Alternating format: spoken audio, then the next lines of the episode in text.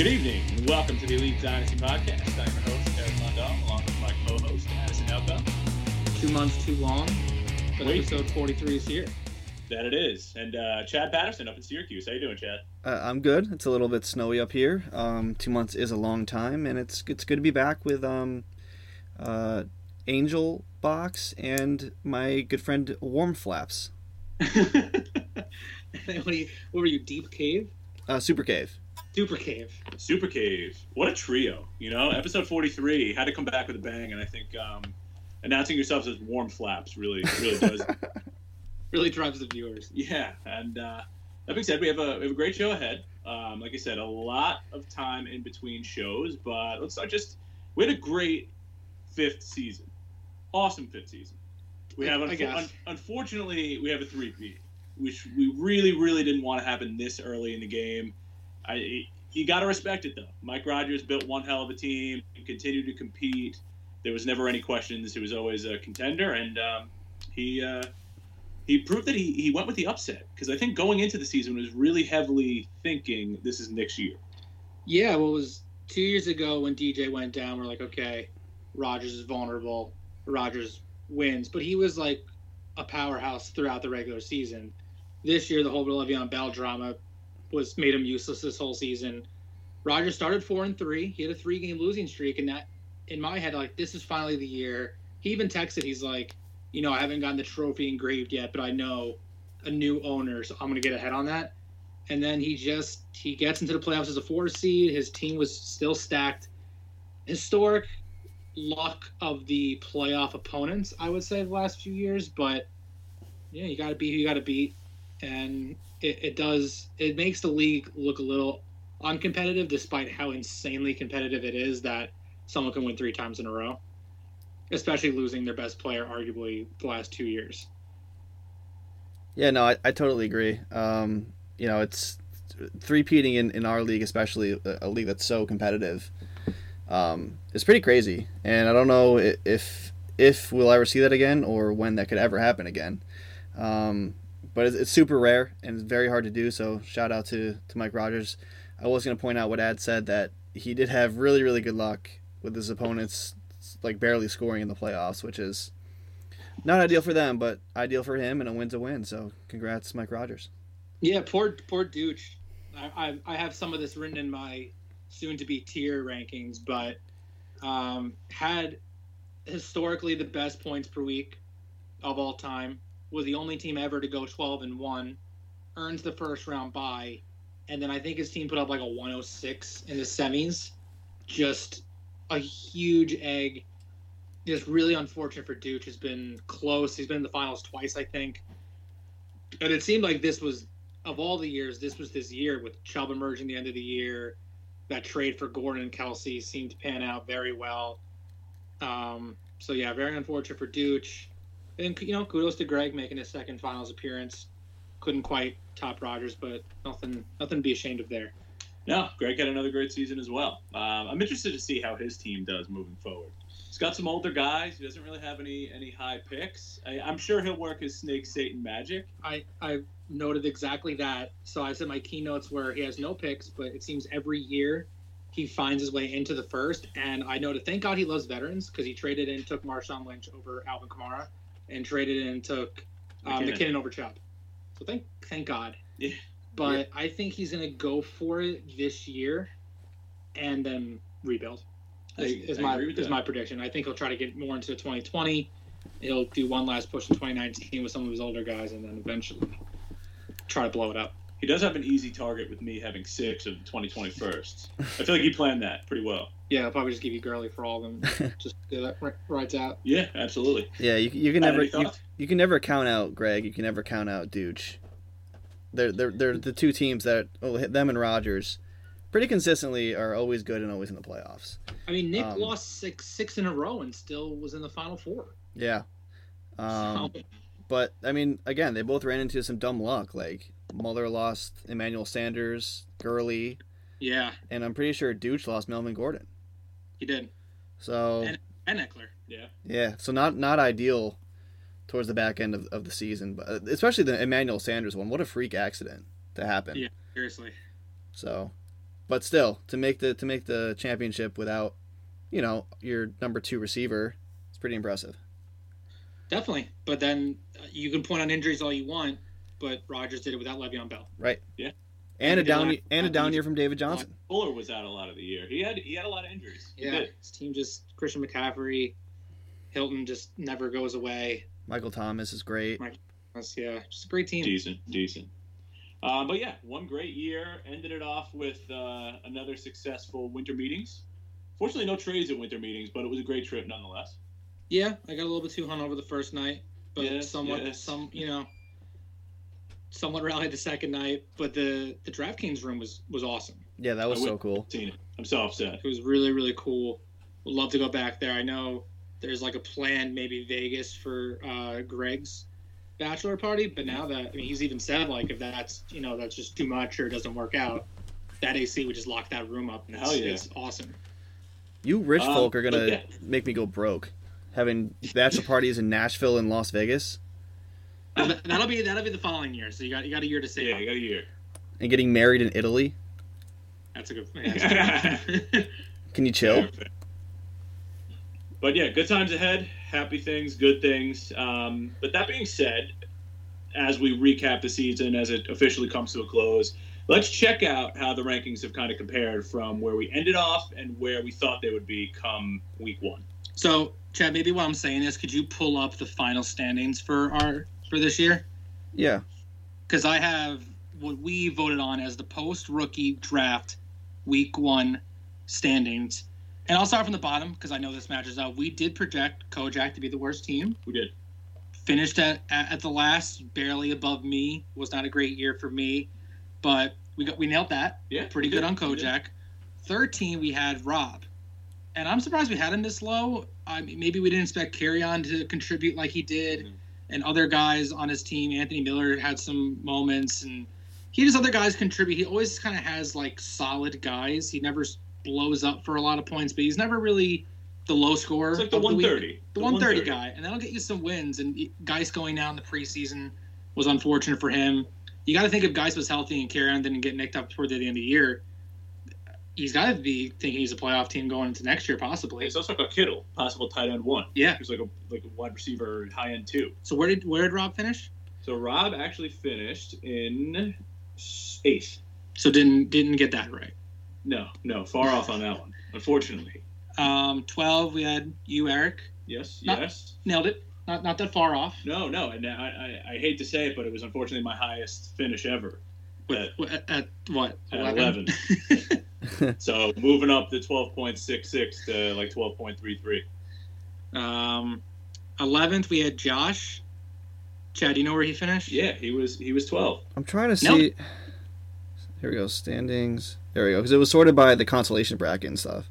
Oh, I just Uh, yeah, I, t- I took it out. I, I'm just using the draft order because that's where we all ended up finishing. Okay. So who were you so saying? Josh finished. So Josh finished. We had, Josh was twelve. oh, so we had him at 11. So we nailed that. Yeah, I was eleven. Um, this one was maybe our biggest whiff. We had Wire at 10th, and uh, he was voted breakout owner of the year. Chad, I don't know who you voted for, but had to be pretty impressed with Wire's run this year. I think he came in second in our division. He was neck and neck with Greg pretty much the whole year, but you got to like Wires. Do you do you still think Wire could be a powerhouse team coming next year, Chad? Oh yeah, for sure. I, I definitely think that he had a great year this year. He um, won some big matchups in a tough division, um, and he just showed that his team is pretty solid, even with that OBJ trade not exactly going his way. Imagine if he held them. His he would have just blown everyone out. I'm sure he would have scored like 98 against Rogers in the finals. Yeah, absolutely. So, so whiffed on that. I think he finished fourth, fifth. Fifth. Okay. So we always kind of had Wire as a fringe playoff team. Maybe we just thought other teams that we had listed above him would, you know, emerge a little faster than Wire because he's in a tough division. But number nine, we had Itzler. That was pretty spot on. Itzler was ten. Okay, so nailed it. Um, middle of the road team. I don't think we bought into the second place finish of last year. Not an easy out. No, one but really he, is. at the end, he was somewhat in the playoff hunt. I know what he was like in it, Like but the like entire kind of league was in the mathematically playoff. eliminated. But not and not really anyone Josh passed. So he's he was technically in it. He was like a half game out. Sure. Yeah, So no, good. no. This year was very log jammed between like the fourth and fifth seats. And the Yeah. sixth were all up for grabs in the last week. And that's what was in there. You just needed some people to lose. Um, eight was Tiz. Yes. No, no, no. Nine was Tiz. Eight was Rob. So we had eight Tiz. Okay. We're we did really well. Yeah, we did pretty well. This is pretty good. Um, you know, Tiz, great team. And Dalvin Dalvin Cook is an issue. Tiz has some an issue. It's a real Tiz big had some all-time bad luck this year with scheduling. He put up a lot of points, but lost a lot of high-scoring games. Now, Chad, what is your value right now on a, on a Dalvin Cook? Because I feel like people, and I saw this amongst people like in the uh, Dynasty Twitter community, where people were anointing him way too early hmm as like this top ten Dynasty back, despite not having a lot of games played in his rookie season, Uh-huh. and then it's kind of banged up in his sophomore season too. Like, would you be afraid to give up? It's hard to say multiple firsts, because obviously you would, but if it was like a startup, I think he's like a running back. 12 ish, 10 I, I was gonna say late round three. I was gonna say earlier than that. I was gonna say early three, late second. Okay. Because that's where he was going. He was going like 16, 17, so like early second here. I feel like he falls a little bit because of this. Yeah, I mean he's a really polarizing player. A lot of people really love him, and some don't. There's no, yeah. really no well, middle it's the ground. injuries. You got to be concerned about the injuries. Yeah, for sure. But some, some even argue when he does play, is he like that? Um, like obviously he's good, but I think Mm-hmm. some people do value him as like Yeah, just elite crop of running backs. I'm kind of in the middle. I, I think I'm more toward elite than shying away from him. I would love to buy him, but I think he's on an owner right now who values him as the elite, so it'd be hard to get rid of him. You'll never get him unless you give him like seven first and Would, Gurley. would you would you take him over Fournette? I think I would. Yeah. Yes. Oh, I don't know about that. I think I take Fournette. I think I'm taking Cook. I, I irrationally love Fournette. I mean, he's got bigger injury concerns than Cook does. I know he does, but I think in the long run, I think if you're trying to, I- I think within the next two years, I go Fournette. I think outside of that, I go Cook. So if you're, to, I mean, they're both too young to call them one a win now move and one not. No, no, I'm not even saying a win now versus a win now. Like I'm, I'm saying with Fournette's style play, he runs himself out of the NFL sooner. But I like him right now better than I like Cook. So I'm saying if you're making the deal, So redraft, next- you want Fournette for Dynasty, you want Cook. yes, Okay. fair, Well, this is the Elite Dynasty podcast. fair. So you want Cook. Eh. I'm a win now. I'm a win now squad. the Elite Win Now podcast. Elite win now. It's a good it's a good over. debate because during what was it twenty was that 2017 draft hmm they were neck and neck as well, but on a much Yeah, le- on a, a much more elite level. Now Right, they're yeah, kind of yeah. like like mid range to late, you know, RB ones, and it's different. But they're still kind of like you're comparing both running backs. Yep, but some would argue, you know, ignoring maybe Kamara, based on who was picked in that upper tier of that on draft, that you would take Mixon and McCaffrey over both of them. I would. I would take McCaffrey. I wouldn't take Mixon. I would put Mixon at number four. If we're if we're just doing the top four Really? minus Corey Davis, I think I go. Oh, no, the running backs. Yeah, that's what I mean. Minus so the top five it was Corey Davis and then the four running backs, right? Mm-hmm. So then if I had to do it, I go McCaffrey, Fournette, Cook, Mixon. um, Mixon. I put Mixon last. What a great class. Are you counting out? So you're so you're saying Kamara is the auto one? Um, you can argue probably him at two or one. Yeah, because well, first for want me, over him, I'd rather have Kamara, but yeah, I'm taking Kamara first out of all those guys. too. I know obviously it's a different situation, but the obscene class. yeah, yeah, yeah. Um, so going back to the rankings, so number seven we had Chad. I think he. Would you finish, Chad? Eight, nine? I finished No, seventh. he was seven. Oh, you were seven. Yeah, he was Yeah. seven. We're pretty good. We're yeah. We only whiffed on like two, and we'll, we'll get to another whiff soon with me. But five, we had Dooch, and I think the five was solely driven by Chad's number eight ranking. 'Cause I think I think me and Eric had him consistently at Like three. three. Yeah. So me and Eric nailed it. Chad, you whiffed big. What? I, I took a shot. So sue me. It was a hot take. it was just funny because it would have been funny if he won the whole league because he finished fourth. So Yeah. actually, our fifth is actually pretty accurate. Oh no, he finished third. No, I have him third. Yeah. Okay, third. So that it's still pretty close, but he was running. The, it was just funny. The one year you go against him, he's just setting historic records for the league of record and points for. You know, fuck me, right? Um, number four, probably the biggest whiff was me. Uh, I mean, post rookie, I didn't make the Julio trade at the time, but still, a lot of my guys that should have panned out better just didn't. Um, I didn't get Connor till late, so I was voted biggest disappointment. I, I served my ice, and I'm hoping to be better next year. I'm wondering if, due to my low success, but with a somewhat similar team, if not better team, if I will spook people in future rankings of putting me in the in the playoff tier, I don't think or do so. I have to earn the trust back of the league? I think I don't think you do. Your team's still talent's still there. It's an unfortunate year, and you have pick one and two. I do. You, you assume one of them hits. I'm really hoping both of them hit. Well, I'm saying I'm going fifty percent. I'm going one of them hit. I'm getting like one Zeke, one Saquon. yeah, All right, okay. lock that in. I think I think you'll take that. Um, I said I think you'll take that. yeah, I would definitely take that. Yeah, I, on a heartbeat. Uh, three, Greg nailed it. Yep. He finished second. Yep. Uh, I'm just gonna speed this up. Two, we had Nick. He finished what Fourth. fourth? That- that- Still, that's still. it's a- I it's a mean, toss-up. yeah, You're that's toss up because especially our division, I would say nailed it, and then Rogers won, nailed it. Yeah. We should have saw this three peak coming since before week one. Yeah, We knew it. We're, that was phenomenal. I didn't I didn't remember us doing that well. Yeah, good so for we us. lived on me, Rob, and Wire. Everything else we were pretty spot. Oh, we didn't. I didn't even talk about Rich. Rich six. I think he finished six. Yep, that's a literally yeah. So nailed that. So so good. So dumb. Good job. Good job, us. Hold on. Yeah. Good All sesh. Good sesh. Um, so, like I said, great 2018 year. Very hell of a excited year. for the 19 off season. Um, literally just got a, a Reddit report 2019 NFL Draft Class preview.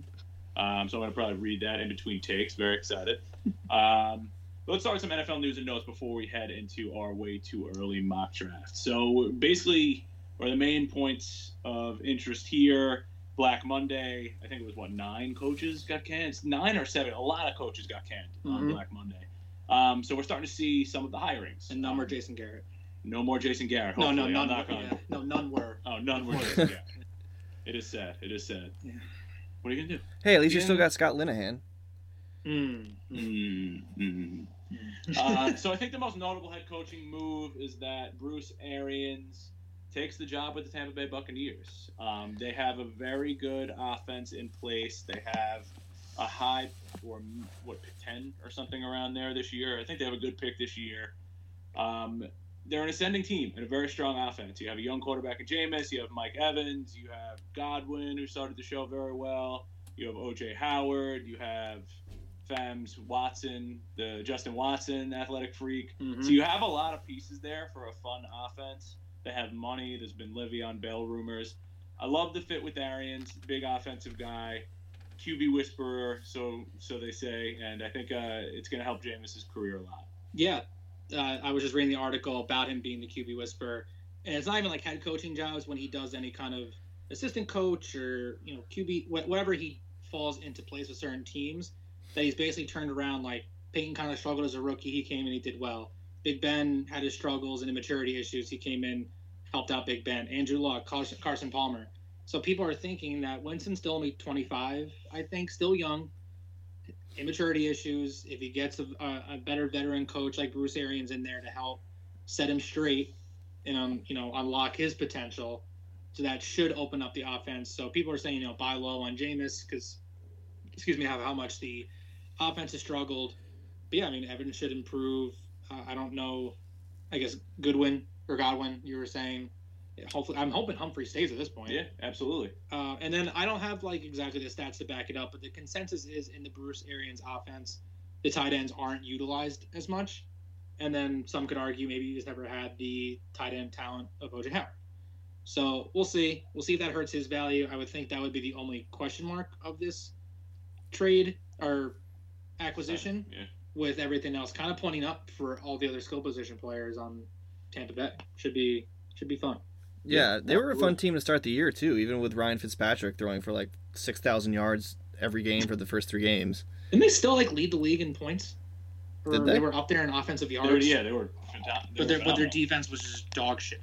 Yeah, but they, they Yeah. definitely seemed like they definitely seemed like a little raw. So you know, I think Arians is going to come in there and he's going to, you know, finally get a system. But I, Yeah. I, I think that the hype on him is a little out of control, though. To be honest, I- if he's getting like Sean McVay hype. He's going to come. He's going to come. He's going to save the team. But like, wasn't he canned previously, like multiple other, other times? Arians? Yeah. Um, I don't I don't remember off the top of my head. I just know he retired for like illness and then came back. Oh, maybe that's what it was. I don't know, but I, I feel like every team that he's coached before has been pretty average. He's also a classic, uh, what people like people can dress like him in the stands type of coach. He's Yeah. got that look. Yeah. He got the stash. He's got that The cool, football guy, like yeah. the hat that he always wears. Yeah. So we'll see. I don't know his. I mean, his career in NFL is 50, 32, and one is 60% winning. So that's pretty good. I mean, Yeah, that's pretty to good. Tech. Better than I never thought. Misread that. So, Um, so yeah, that should be good. And Eric, the next one is just kind of more your then your take. The next one, the I'm, regime. the next one I'm excited about. Freddie Kitchens gets officially hired as the Browns head coach. I like the move. I think we've spoken about it before. Like I said, although he's probably not ready to be a head coach, you have to hire him or he's going to walk for an absurd amount of money. So I mean, I think you you keep him in the system. Your offense is comfortable with him. Clearly, it's uh, unbelievable improvement from the Hue Jackson era in just a few short games. So very happy with the signing. Um, also like Todd Monken, who, as we were just talking about, with the, the Buccaneers' high-powered offense to start the season, he was their offensive coordinator this year. So I mean, that's an exciting hire as well. So I think it's going to be a fun, fun offense and a big fantasy offense, hopefully with uh, Callaway and Njoku being wide receiver and tight end ones respectively.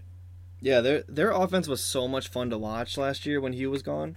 They would do like these insane trick plays. You have Landry throwing to Jarvis. You have, Landry throwing to Jarvis. or uh, sorry, Landry throwing to Baker in the end zone for the two point conversion. Um, you have that Landry sixty eight yard bomb to who was that? Breshad Perriman, who's making a revival Yep. in Cleveland. So they they're honestly they're fun to watch, and I hate saying that because you know they're obviously division rivals, but I think Baker and I think Freddie Kitchens are going to do big things. Now, Eric, of all the, because people like to go back and look at Browns trades and look at the quarterbacks they could have taken. And it's funny, I was actually listening to a podcast where we were talking about Deshaun Watson and you didn't want him. Are you now happy? Maybe not the patience because they still have run other QBs in and out of the system, but are you coming to terms or really happy with the Baker Mayfield pick at this point? I love the Baker Mayfield pick.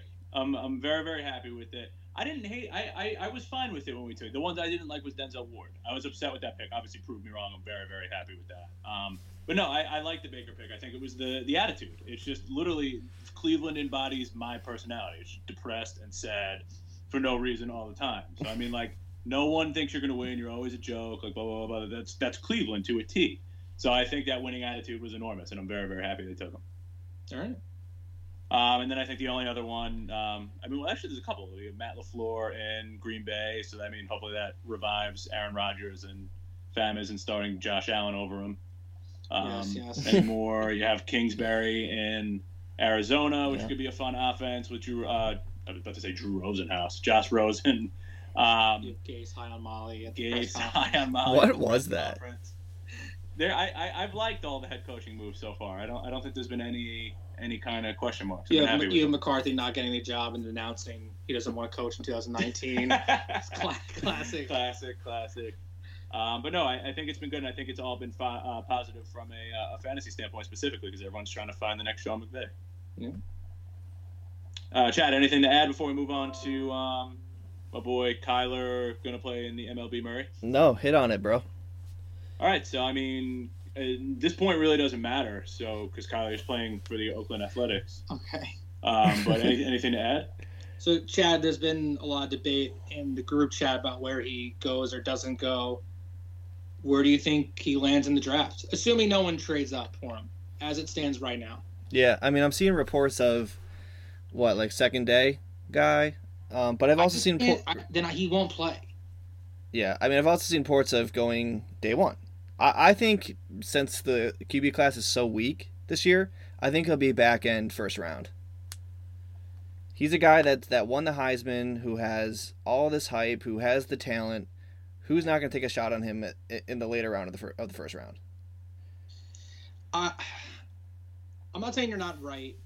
Obviously, the height is going to come into question, and then just if you take him, and he's not.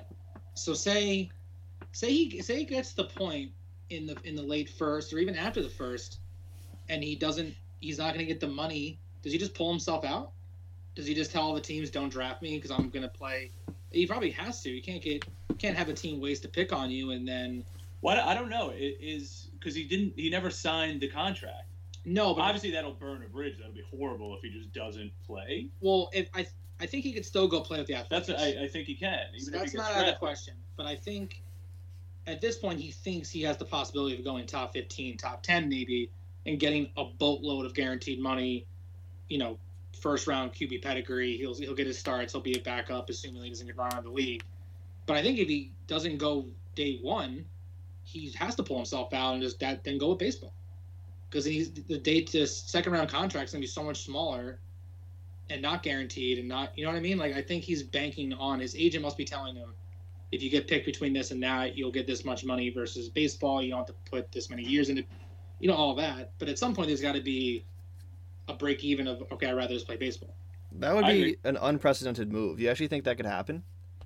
I think he, I I wouldn't be surprised if he doesn't get drafted first round and he pulls out. Wow. I can't blame him, but that would just look so bad. Yeah. I think doing it because he thinks he can make more money, like immediately. I mean, I'm sure.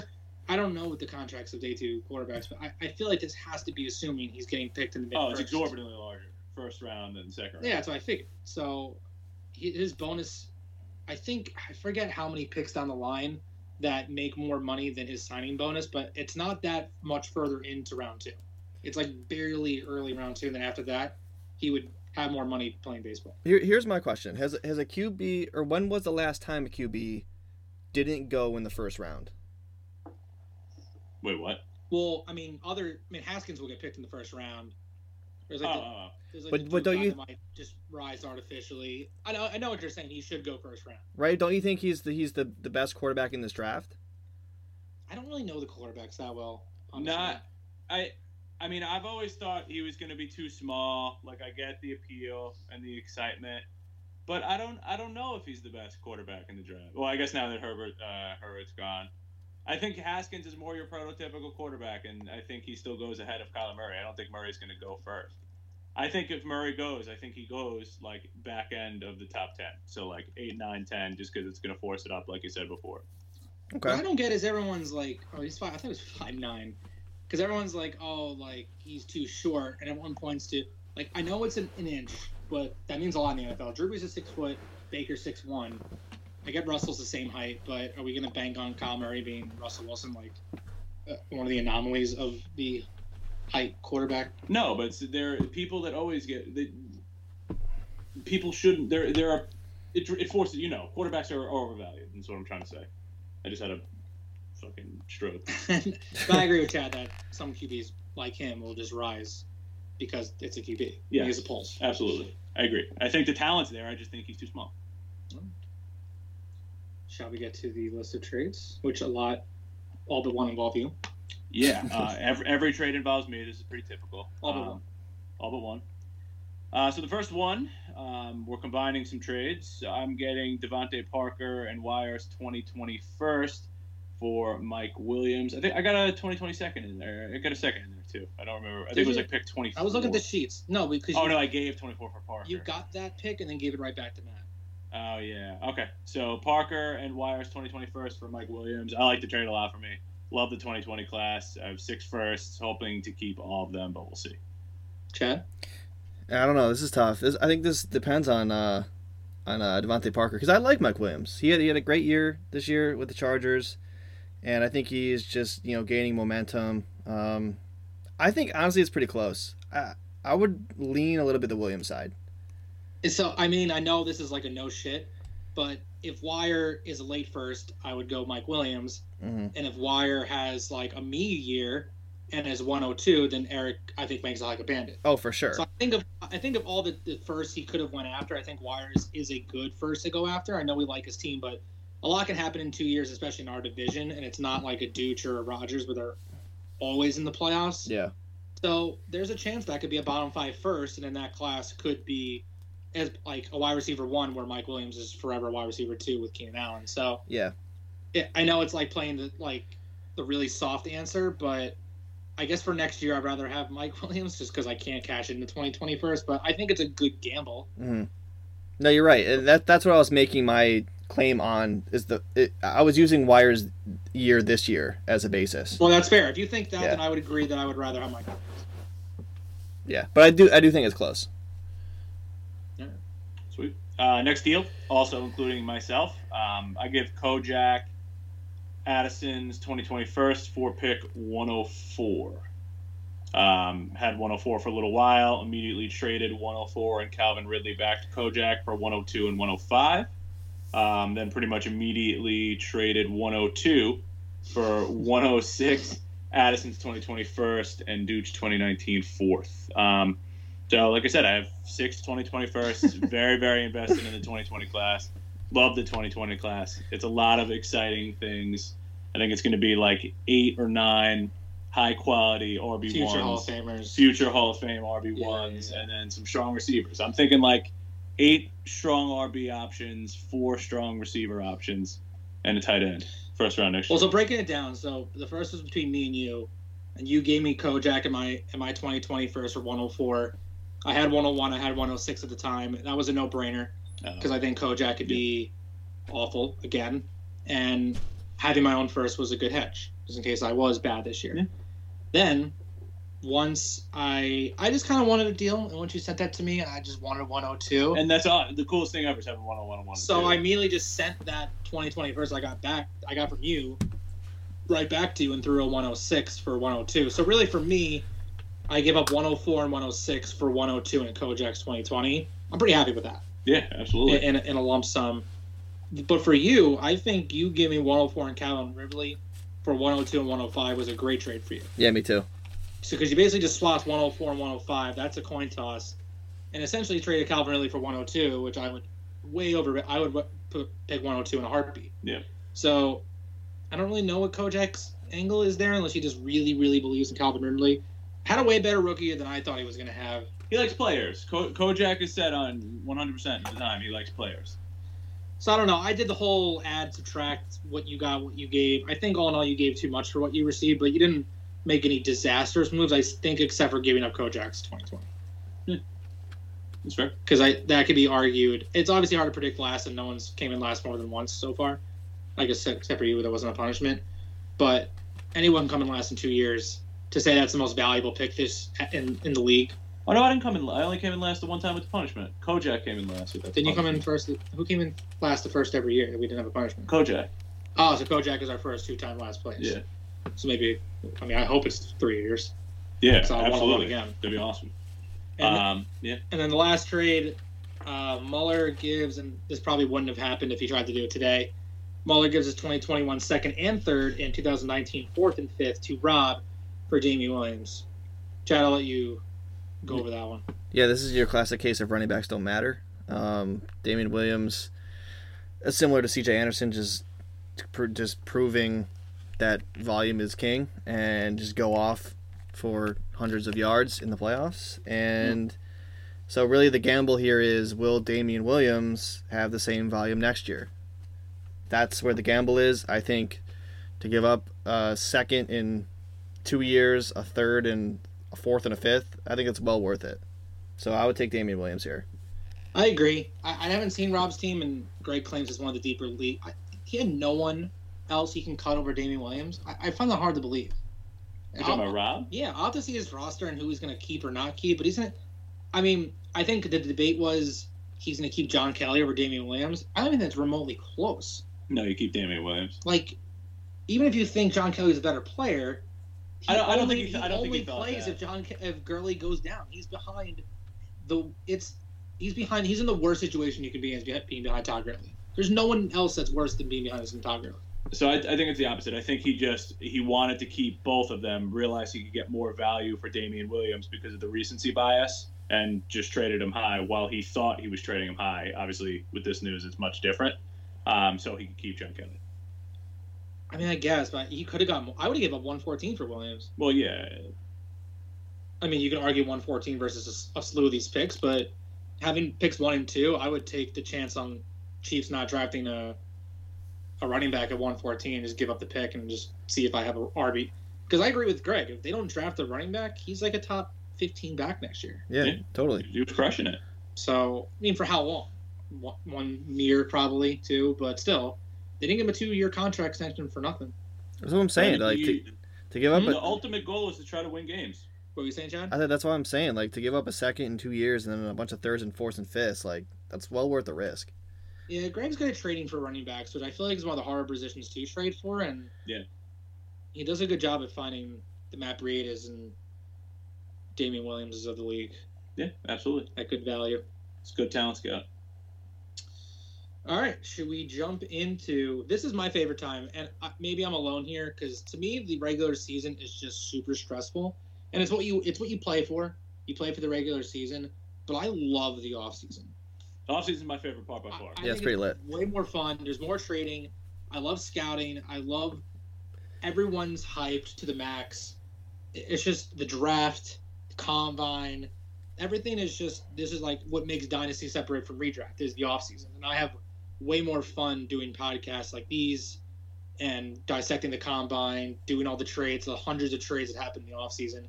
With the regular season, I'm just so stressed every Sunday. Mhm. And it's just like every play, I'm either like, I, I don't know, I'm, I'm just stressed. That's the only way to put it. And this year was not fun stress because it was not coming last stress. Not Yeah. like I It's want the. I want the gene stress. It's brutal. It's brutal. Um, so we have uh, our way too early 2019 mock. And I think it'd be fun because everyone kind of knows, not maybe not everyone, but you, most mocks start from top to bottom. And you kind of, I think people may lose interest in the bottom because it's like, it's kind of a crapshoot. So I think maybe we would start from the bottom and kind of crescendo our way to the top overall rookie. Yeah. Do you use crescendo as a, as a verb? I, I was going to say that was phenomenal. I don't know if that's the right way to use that word, As- I think as- ascend. but I mean, I know what crescendo means. It, it just Yeah. felt right. It's still it. you're going up. I'm gonna Yeah. I'm gonna yell louder as I get each to, pick. to each pick. I like that. There we go. Let's whisper That's- pick 14. so we we said so me and Eric on the side did a mock. So can you pull up like whose picks these are? So it's kind of weird working backwards. I still need to be more fun, but we'll kind of explain why we made the pick for the team and then go into the rookie. So I had my own first here at pick 14, and there's a lot of people you could pick here, Eric. There's there's Henderson we left off. There's Sanders, Gaskin, there's Debo. There's there's a ton of guys that could go at 14.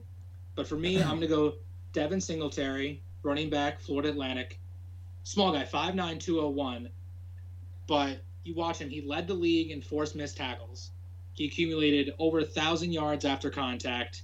Great balance, could run between the tackles, sheds off arm tackles like it's nothing. Obviously, if you lead the league, because I, when I thought leads the league in broken tackles, I thought like kind of like a bruiser. But he's he's he's tiny. Yeah. Makes guys miss. The biggest knock on him is he he was in the Conference USA, so he doesn't really play against anyone that good. But as like a late first flyer, I, I like him, and he leads the nation in elusive rating. Yeah, I was gonna I was gonna say best thing about him I think is his agility. Really, really good in space. Makes people miss. Um, I think it's a great, great pick at 14. I think he's got uh, he's definitely got Just upside. shifty. He's very shifty. So it sounds a little bit like Tarik Cohen.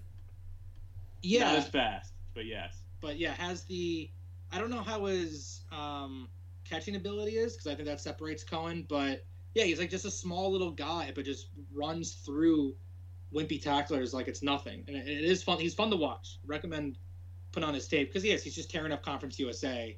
I think against like power conferences, he didn't do as well.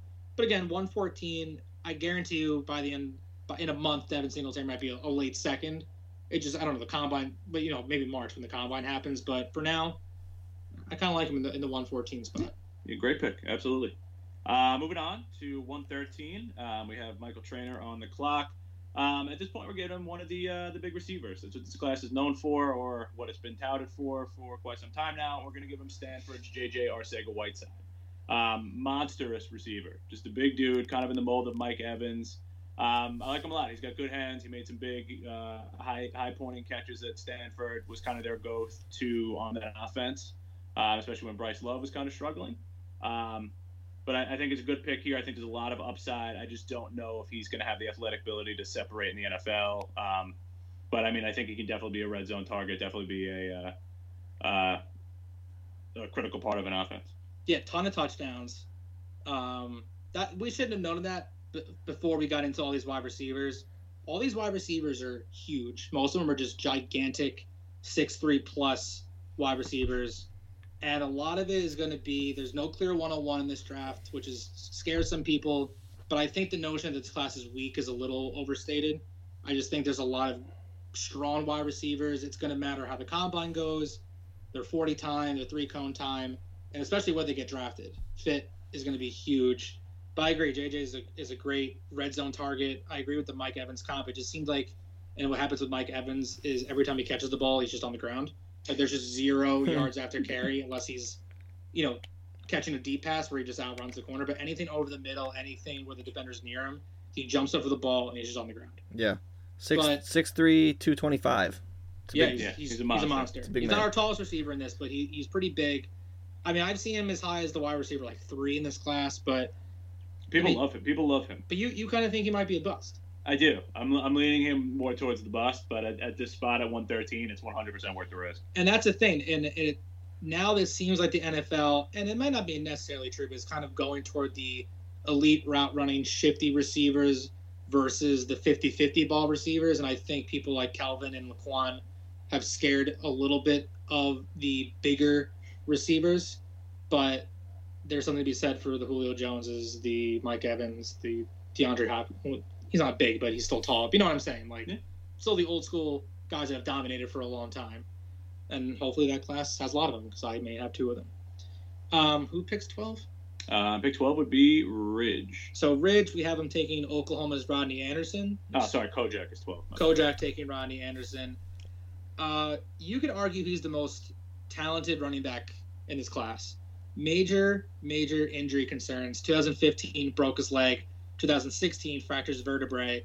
2018 had a knee injury that ended his season.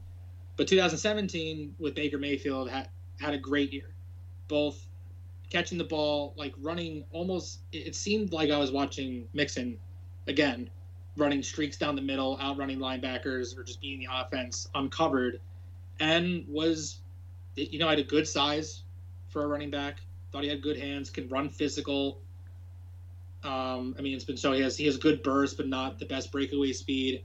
But I think I think Lincoln Riley has said he sees some Mixon in him. I don't know if he has that much upside, but if he, I'm guessing at this point he may pass all the medical, you know, things that happen in the combine.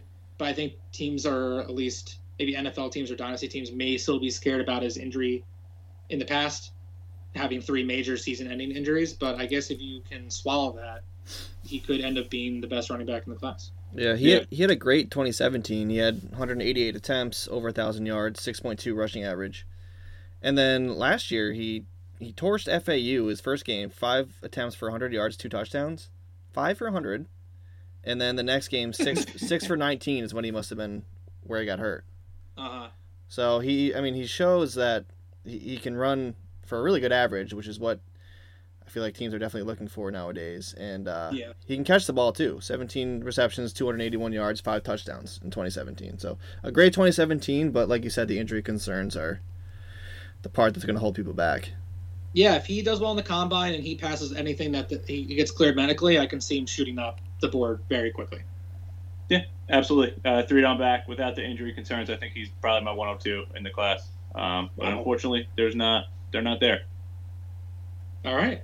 So I think you got the next one. Yeah, let's do it. Um, so now pick 11 is going to be Matt Kojak again. I think these are still Zeke. Is this still part of the Zeke trade back? I hope not, because I this is the the guy I'm not really high on in this first round. I, I hope so. Um, but Kojak on, on the clock at pick 11, we have him taking Marquise Hollywood Brown, wide receiver out of Oklahoma. Um, great route runner, great speed guy. Torched, torched defenses with Kyler Murray all season long. Um, I, I like him a lot. I think he's he's the Calvin Ridley of this year. He's we agree tiny. he's more DeSean Jackson and Tyreek Hill. Because that's that was the first thing I Yes. was more DeSean. I'll, Yeah, I'll agree with that. Absolutely, 100% agree with you there. I still think, like DeSean Jackson, he has a productive NFL career. Sure. I, I, I like him here. I think he's got the upside. I'm I buy into Hollywood Brown. I just said I wrote future Raider because I just see him running like a four three, and then Raiders just draft him. Um, DHB. He's but yeah, I, I'm just I'm not a fan of these type of wide receivers. I receivers. love them. That's And what we did. To me, they just max in a flex spot, and that's really it. And if you can get uh, every week flex starter at 111 in a quote week class, excuse me, good for you then. But he's just not. I think I would take both Ronnie Anderson and JJ over him. But hey, I think he was either Kiper or McShay. I looked at their big board, and Hollywood Brown was number one wide receiver. No, no one else. So people love him. I'm sure in the right system, he could be a monster. I didn't like Tyreek Hill for a while until, I mean, he was always productive in the Chiefs' offense. But you know what I mean? Like Yeah, he did it took a consistently, and he was in the right system. So I, I don't know where the right fit for him is, but for now, I, I don't know. I'm just I'm not a fan of his. Well, let's not forget he's related to Antonio Brown. So, Are they cousins? Yeah. Oh shit, he's probably one on one then. but he is 5'10", 168. So I'm Hey, Chad, are you are you a fan of these type of speedy you, you, all or nothing type of guys? usually not. And I haven't watched watched a lot of tape this year, but I have watched Hollywood Brown tape, and he is something else. He is super fast. He reminds me of Tyreek Hill, like you said. So I, I am buying into him this year. No, but I think he's more DeSean Jackson than Tyreek Hill. I think Mm. people want him to be the next Tyreek Hill, and I don't think that will happen. He's not going to be that good, but he's still going to be very good. Well, we'll see. Um, number 10, I can't say I, I don't really care a lot about tight end film because I, I can't evaluate who's a good blocker and all that and who's going to stay the, on the field longer. But Wire needs a tight end. And Noah Fant from Iowa, 6'5, 241, is for now the consensus tight end one. Ironically, the other tight end is team TJ Hockenson, maybe picked before him. It's crazy they have two tight ends on that same team that are, are maybe first round guys or round one, round two guys. But has the height for the tight end one, super athletic. I thought watching him, he gets off the line super fast. They put him in motion a lot, and he gets off the line and to his flats so fast, and it makes him a really good red zone threat because he just shakes off linebackers. They're not big enough to cover him. It's kind of like how we talked about Ingram. I, I don't know what he's gonna. I forgot what Ingram ran the forty. I think it was like a freak thing. I don't know if fans. I thought Ingram was like a four four. Yeah, I don't He know. I don't know if he's that fat. I don't know if he's that straight line fast. But I mean, a lot of the highlights were him just beating over the top. But it seemed like that he was very shifty in the goal line area, really good on the play action, catch over the middle. I, I, I just think Wire it's a great fit for him. I, I mean, I see him in some rookie drafts going as high as six, so he may not even make it to ten. But I, don't think tight end's going to be that valued, especially if only one team really needs one of all the teams that are picking above wire, I don't think anyone's going to take font. I don't know if it's Fant or Font. Um, but I think it's a good fit for Wire, who I think has Jimmy Graham as his starting. Is that a handshake? It is. It is a handshake. I don't know what it is though yet. It's probably a poor offer, but continue. Um, yeah, I, I love Fant as well. Um, I, I could take him at 106. Like that's a very strong possibility. Man, just roll out goal line off and Njoku and Fant, and then Hockenson. I'm taking Hockenson and Fant five six. All right.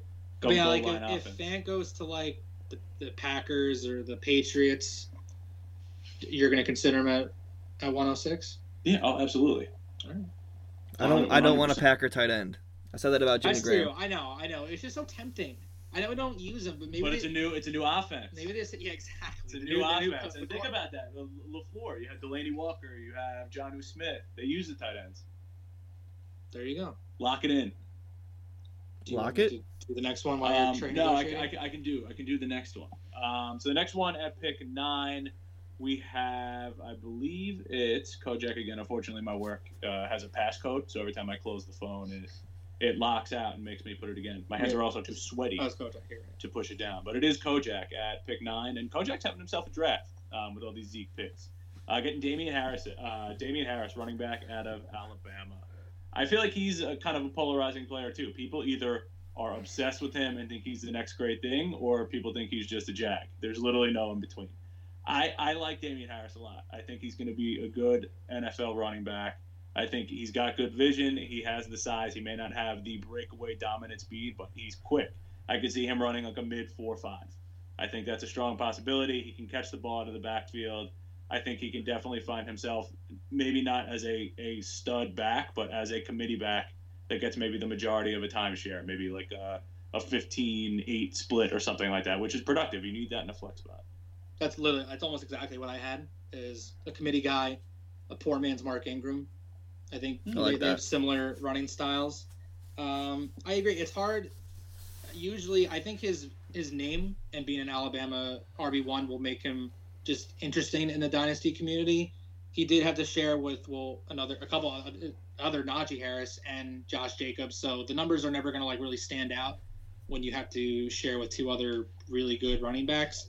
But yeah, you can hit the hole good. Doesn't have great breakaway speed. He's not super elusive. I I agree. He can be a solid one-two punch for someone else.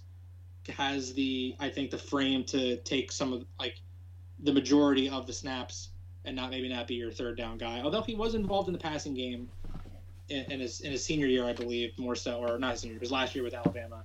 But yeah, I don't know. I'm not. The more I was watching him, the more I was in liking what I saw. But he's not. I'm not going crazy over him, but I think I guess compared to who was behind and who was ahead of, I can't argue him at 109. No, I'm, I'm, I'm a big fan of that. Uh, so up So- next we have No, Chad, was there any little Oh. tidbits that you looked up there? Or no. I was just gonna say Jag City population Damien Harris. to the sea, Just- very just polarizing. All right.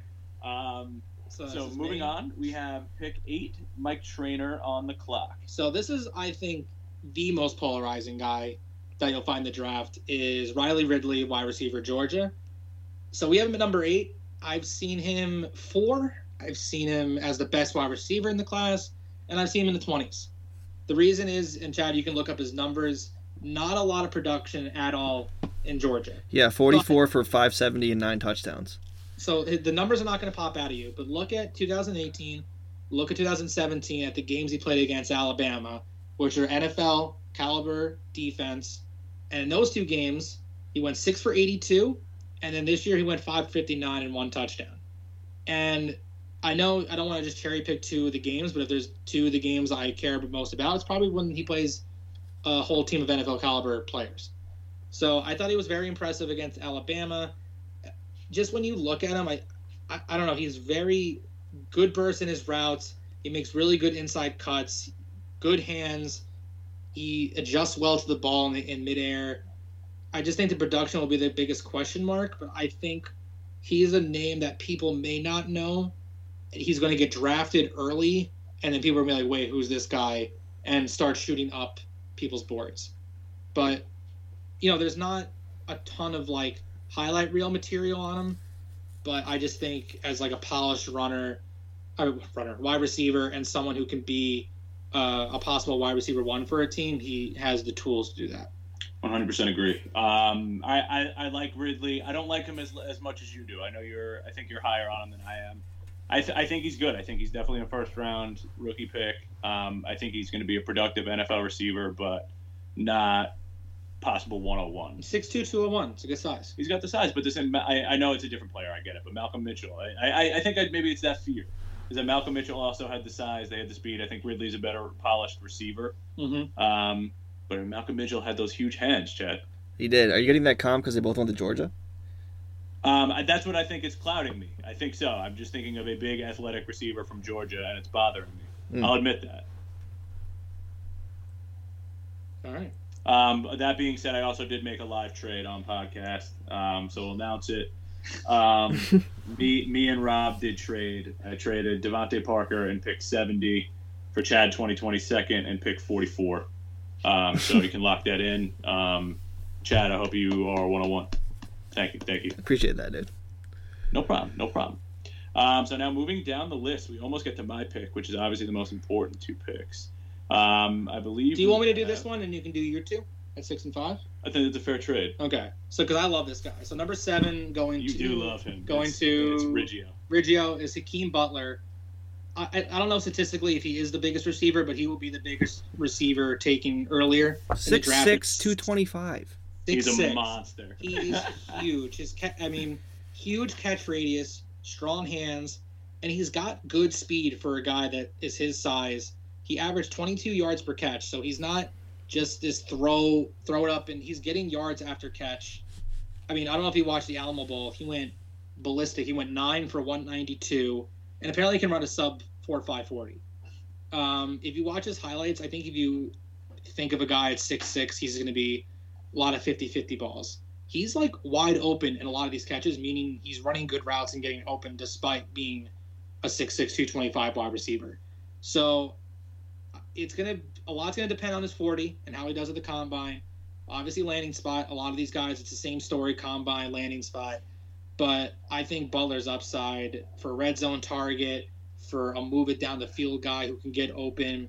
I think people question his strength at press coverage, but if he can get over that, again, I, I love seeing, especially guys this size, catching both contested catches. He's made some circus catches over defenders, but also just being a good three yard separation from guys, meaning he's just running better routes and they know how to cover him.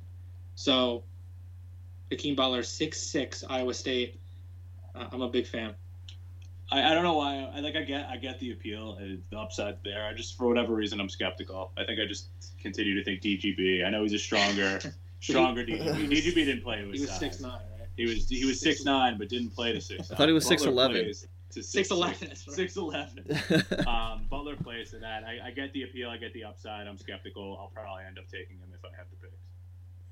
All right, so you're on the clock, and if you get these two guys, I think I'll be, be so happy. jacked up if this is how. But the thing is, the draft will probably play this way. So I have four receivers that I really like in this draft. They're all about to be rattled off, and then realistically, I will get one of them because a running back will go in the top five.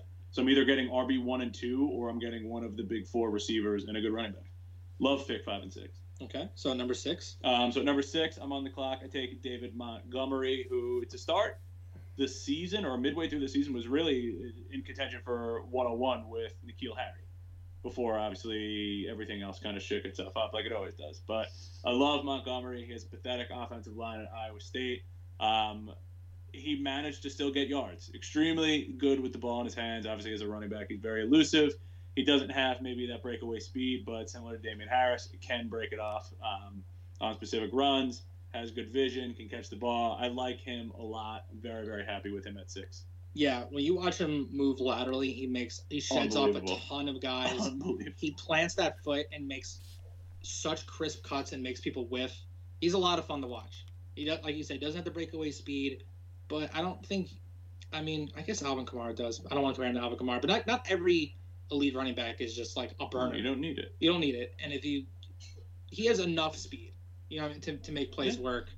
Um, obviously, if he's an RB one contention, and I think if he is the first running back taken in a good offense, he's not going to be here at six, which is fine for you because you'll get two wide receivers. I'll get my two wide receivers. Yeah. But yeah, I, I don't know why I think Twitter was down on him for a little bit, and I started watching him, and I think he's super. I, I love him.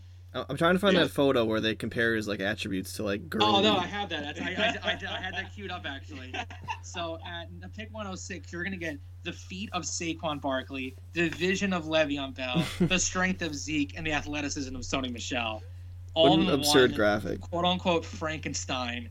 David Montgomery, incredible pick. Picks one through five really fucked up, including myself.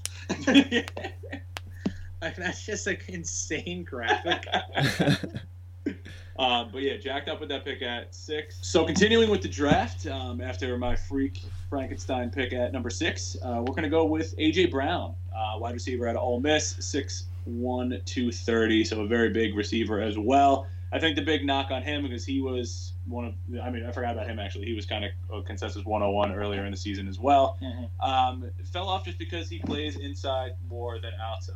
Um, I, I, I don't know why that's going to discriminate against people or kind of kind of force him down the list. I think that in today's NFL, the big slot guy is an enormous part of an offense. Even look at like Larry Fitzgerald towards the end of his career, just absolutely dominant. Um, I, I love the pick. I love AJ Brown. If he falls to me, I'm going to be ecstatic. Yeah, and then when Metcalf got hurt, they used him in a variety of packages, and he pretty much succeeded in all of them. But primarily was a slot guy. But that's just because he had a freak and Lodge is also pretty good with him.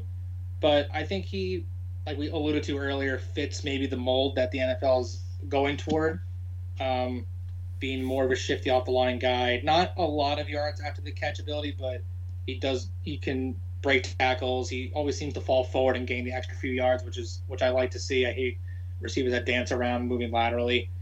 Um, can reel in contested catches. I've seen faster Anquan Boldin comparisons. I don't know if that's fair.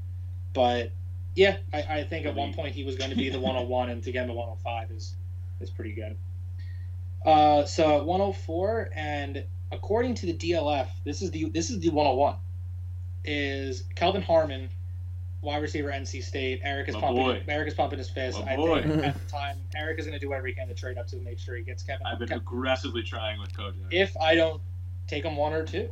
Yeah. But 6'3", 214, I just wrote down future Mike Thomas. He just reminds me of Mike Thomas and everything he does. He's not off the charts athletic, but he does every single thing really, really good. And there's like no red flags with his game. And I think Mike Thomas kind of came in and was way undervalued for some of the unathletic traits he may have displayed despite just being a really good football player and who's really dependable. And some could be said that he's in the right system. Maybe he wouldn't succeed as much, but I think Mike Thomas has gone past the he's a product of Drew Brees and he's just a really good wide receiver. And I think Kelvin Harmon could be that, just a smooth route runner. He makes a lot of adjustments to the ball. The one thing that I saw over and over again and I didn't like is he lets the ball come into his body like every time. He never picks the ball out of the air with his hands. Not every time, but on the majority of the highlights when you watch him catching the end zone on the sideline, he's just catching it kind of into his stomach.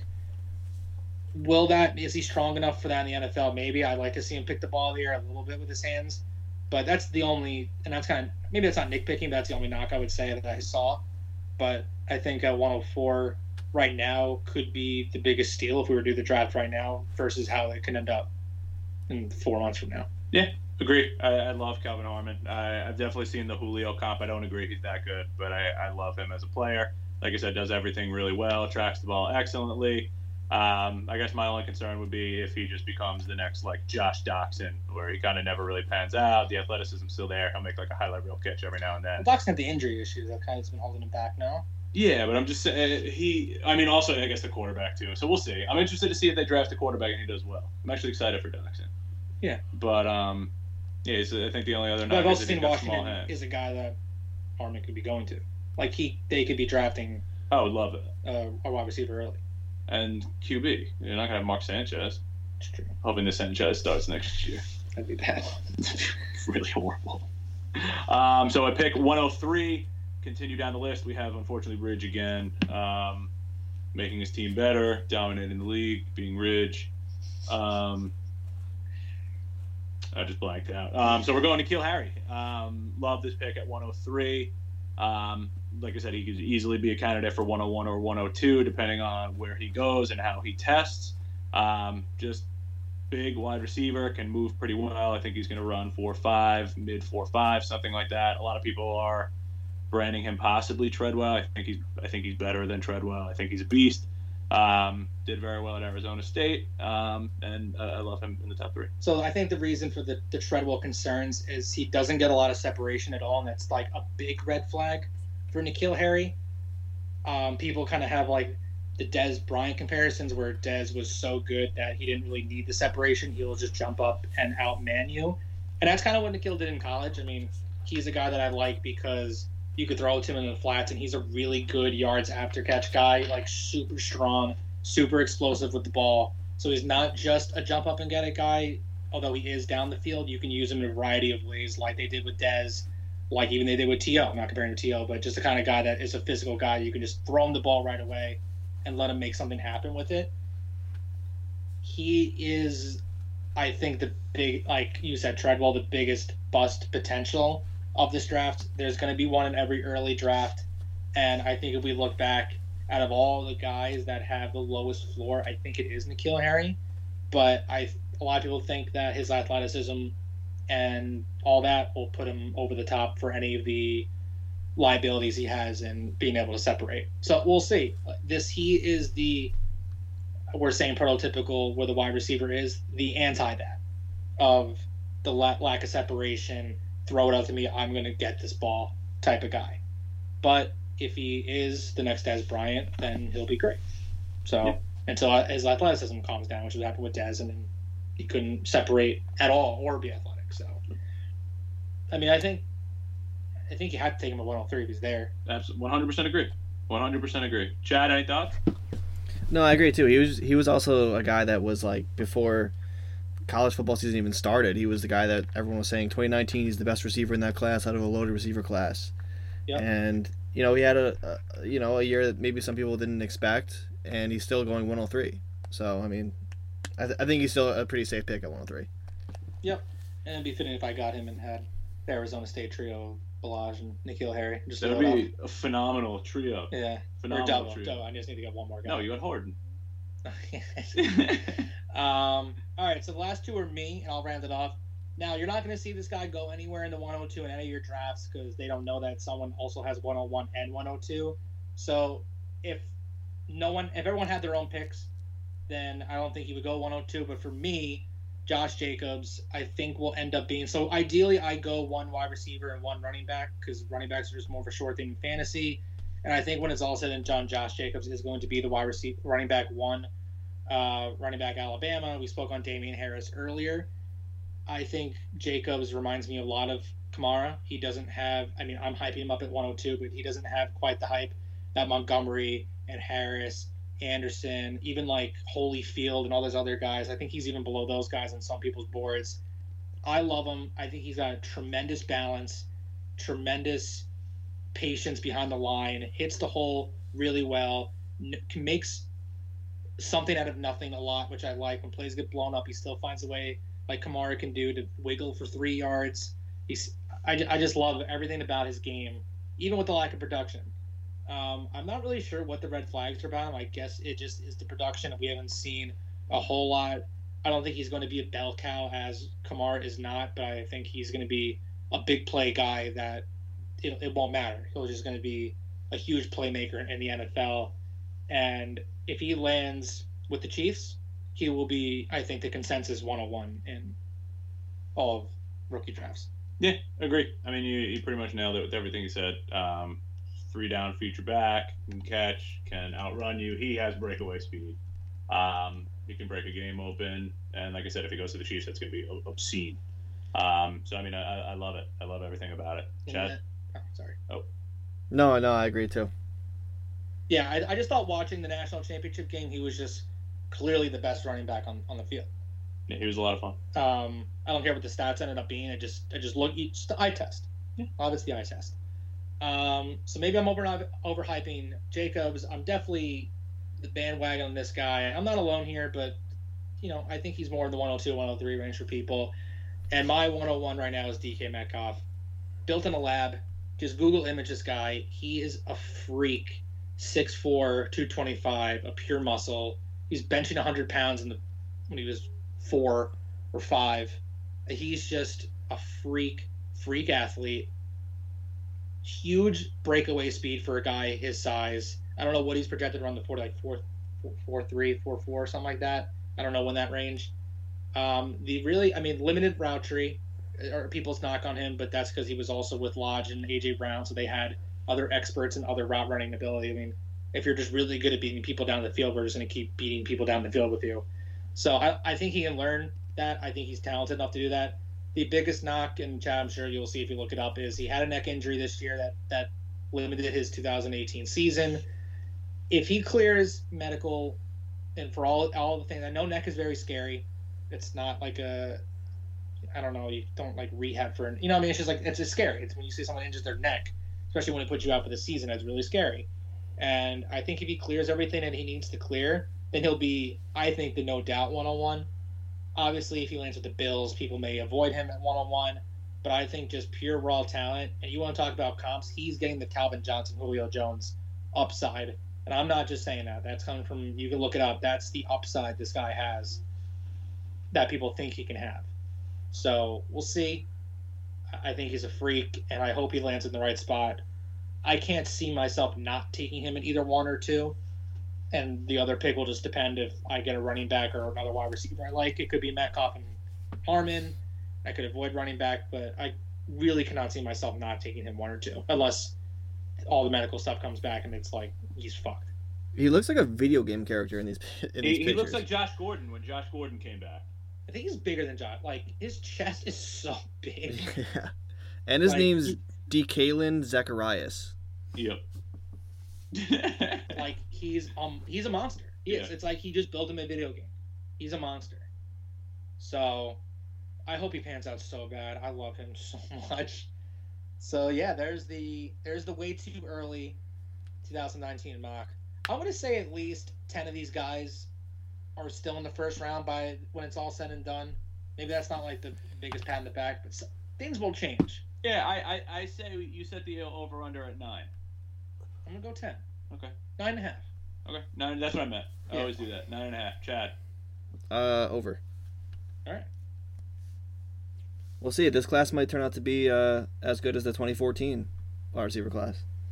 We'll see. I think there's some still sneaky good running backs in here too. We, like I said, we didn't even mention some of the other guys that people like Singletary and Henderson, and Sanders and Snell, Holyfield. There's like guys that like you know everyone has their college sleepers, and some of them are going to bust. But there's still guys that people would argue should be in the first round of a 14 rookie mock draft. There's a lot of tight ends too. Sneaky, deep, sneaky deep tight end class. A lot of guys to look out for. And don't forget about Matty Mock. Matt Mock is, is always in top ten consideration. Um, he's been in college for quite some time now, so maybe this is the year I take him at six. You should just trade me 106 for 114, so you can Take justify. Mock. You can take Mock at 114. It won't be a big reach. If I take Mock at six, I think the league will probably love me. Totally. Uh, but no, uh, great episode, episode forty-three. We're back. We're cruising. Um, any any last notes or closing thoughts? Something that you want to put out on the internet to the world that has your name on it forever. No, I don't know if we're going to be potting every week. Kind of things are slowing down. Oh, Super Bowl predictions: Saints over the Patriots. Chad. Um, I'm just assuming we're not going to do another one till after the Super Bowl. Rams over the Chiefs. I just went opposite of me. Um, yeah, I I, I kind of like Rams over the Chiefs. Let's just go. Best game of the year. Rams win. okay. Um, yeah, so great football season, great uh, fantasy season. Uh, I'll put my hot take out there now. Um, I think Njoku is top top three tight end this year. You're making a hot claim in January. Hot claim in January. keep an eye, keep an eye out for him. Njoku, All right. top three fantasy tight end in our league. All Don't right. trades. What you're asking me for a hot take? What? Uh, that you said my name. No, I said all right. All right. All right, cool. Well, that's going to do it for this edition of the Elite Dynasty podcast. Um, Chad, you want to hit him with Twitter before we uh, say goodnight? Yeah, at Elite Dynasty Pod. You know where it's at. At E EFE40, hit me up. Important. Good night. Peace. Later.